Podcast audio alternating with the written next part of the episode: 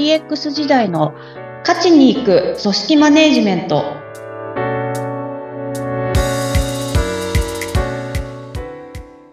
お疲れ様です株式会社ダグリ代表取締役筒井千明ですよインタビュアーの土井さとみです。どうぞよろしくお願いします。ろしくお願いいたします前回に続いて、株式会社ブックダム代表取締役、菊池大樹さんをお迎えして今日もお話を伺います。菊池さんよろしくお願いします。よろしくお願いします。はい、お願いします。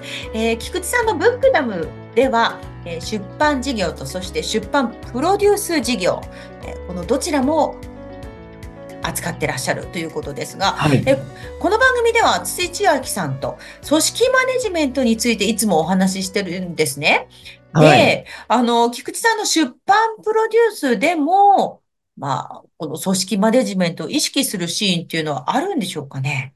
あ、はい、ありがとうございます。そうですね。あの、出版プロデュース、なんかこう、ちょっとかっこいい一見、言葉を使ってますけども、一見ことはない。かっこいいです、かっこいい。なんか横文字使ってますが、実際はですね、あの、まあ、組織マネジメントと通ずる部分が非常に多い、なんか世界、お仕事だなっていうのは、ね。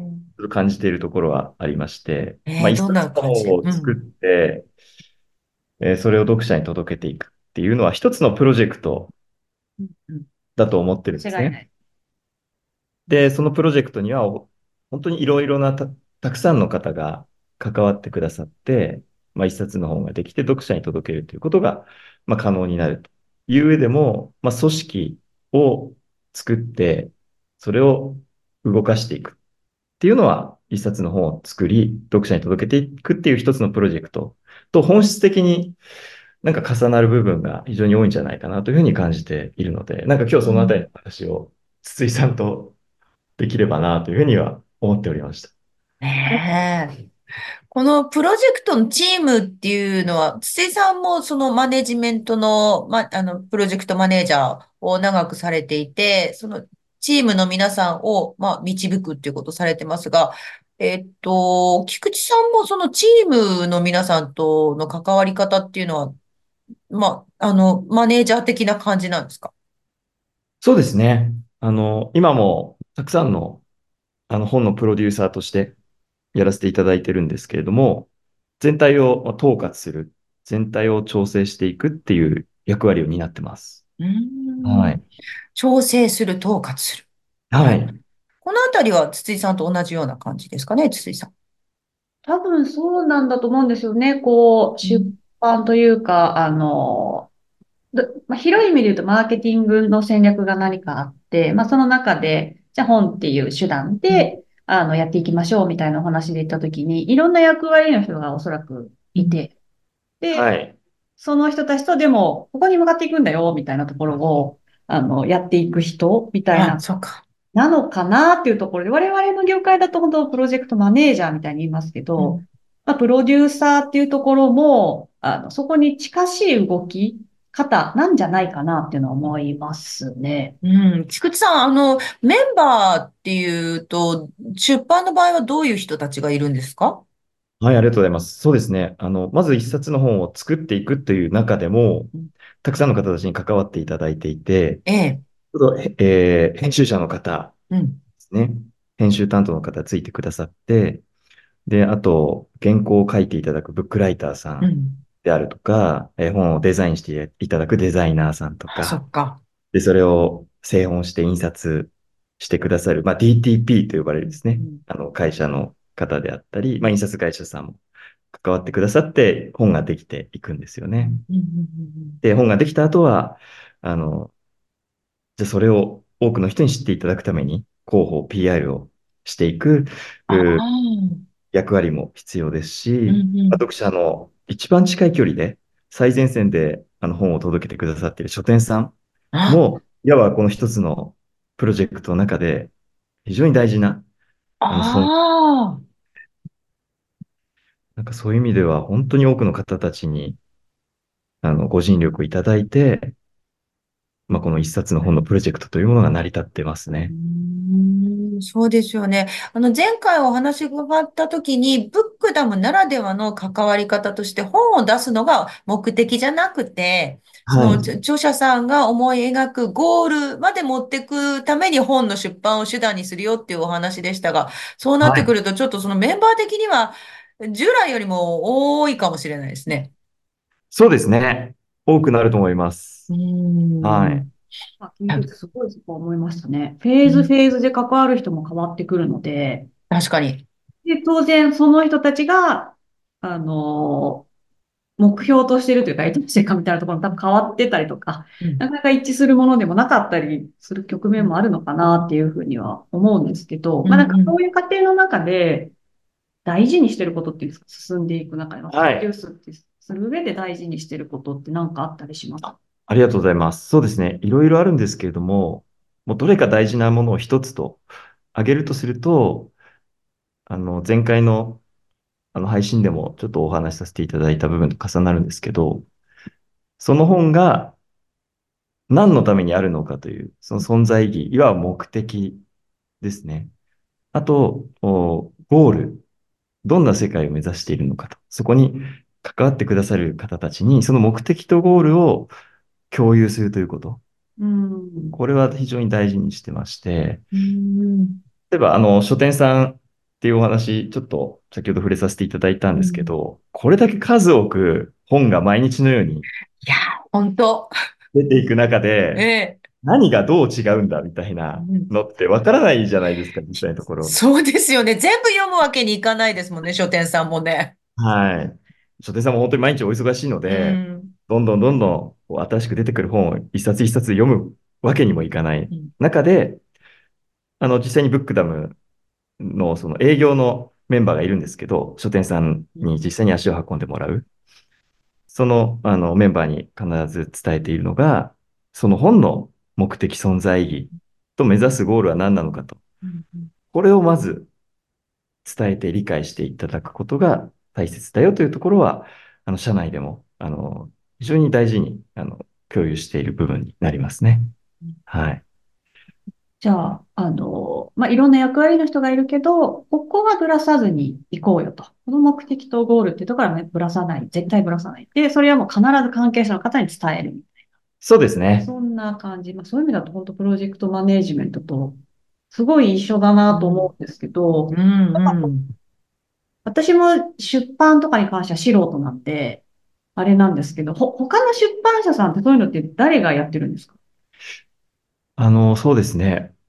私も全てを把握しているわけではないのはいで、適当なことは申し上げられないんですけれどうんも、まああくまで出版社さんは、えー本を作って、で、それを販売して収益を得るという、まあ、ビジネスで成り立っうん。ているので、もちろんその本、本そのものの、まあ、目的であったり、ゴールみたいなものは、あの決められてはいらっしゃると思うんですね。ただ、あ、じゃあその著者の方の、その著者の方が経営者だった場合、その経営している企業様としての出版を手段として捉えた時の目的が何なのか、ゴールが何なのかというところまでは、まあ、コミットされてないのが一般。的なんですけども、ブックダムの場合はそこもコミットすることで、本当に関わる、その一冊の方に関わるすべての人たちに価値を提供したいと。それをすることで、本とか出版っていうそのものの価値を高めていけるというふうに、まあ、信じて、えーやっているというのが、まあ、私たちですね。はい。ちょっとじゃあ、守備範囲が違うというか、守備範囲って言い方がいいのかわかんないですけど、見。る世界、まあ、全体、広く見たときに、そこで共通している目的と得たい成果とこれだよ、みたいな。なんかそこを意識しながらプロデュースされてるみたいな、そうなですね。感じですかね。はい。うそうか、それんは出版業界では当たり前ではないってことなんですね。そうですね。まあ、本来やらなくてもいいことですからね、出版社さんにとっては。なんか ただ私はなんかやりたい勝負 で。でも、お世話になりたいっていう気持ちになりますもんね。今お話を伺っていたら、あの、菊池さんのところでお世話になって本出してみたいって思う方いらっしゃると思うんですよね。ありがとうございます。なんかもうがっつり付き合ってくださりそうじゃないですか、筒井さあ、確かに、でもそっか、そういう感じですね。ん。うん。はもうとことんまで一緒に付き合いますみたいなのは。そうですうね。あん。の、実際にブックダムを選んでいただいた著者のかの方には必ずお伝えしているのが、あくまでビジネスとしての契約上は、え出版してからいつまでってういう契ん。約は交わしますけど、私たちとしては一生涯うのん。パートナーとしてのお付き合いだと。捉えているので、うわー。うわー。心強い。まあ、じゃあ一生涯何やってくれるのっていうことを求められたら困るんですけど、とはいえ、あの、前回の配信でちょっと紹介させていただいた、あの、インスタの本のうん。うん先読みさんうんなんか。本当に本を出したことで、さらに事業も、その成長を加速うん。してまして、上え場も視野に捉えられているぐらいー。わー、すごい。勢いに乗って、まあ、それはぶ、あの、本だけではないんですよ。うもちろん。ん。ただ、そこに一旦でも本を通して携わらせていただいたことって、こちらにとっては非常に、むしろもう感謝いただん。くことでして、まあ、先読うんみさんのこの成長をずっと見守り続けられるっていうのって、なんか本当役得だなというあか。あの、出版に携わる人間としては妙利に尽きるなっていうふうには感じてますので、どの著者さんに対しても、うんまあ、一冊の本で携わらせていただいたからには、その方が、やはりこうビジョンを実現していくっていう過程を一緒に、あの、伴走させていただきたいなというふうには考えてます。ねえ、ありがとうございます。いや、もう、あの、菊池さん、もうお時間残り少なくなってしまったので、す 最後に伺いたいことがありまして、あの、本と共存する未来というか、これからどんな世界を作っていきたいか、思い描くビジョンみたいなものはありますか？あ、はい、ありがとうございます。そうですね。ブックダムのビジョンとして、読者の未来をめくる会社というビジョンを掲げてますけれども、まあ、読者の方が存在し続けてさえすればですね、本という存在も残り続けることと同義だと思ってますので、うん私たちはこの先の未来もですね、読者を、まあ、作り続けていくことで、まあ、本というものの価値を、まあ、高めていく。まあ、そうすることで、まあ、振り返ったときに、まあ、ブックダムさんがやってきたこと、チャレンジしてきたことっていうのは、まあ、新しいこう時代の出版とか本のあり方を作ってきたよねと。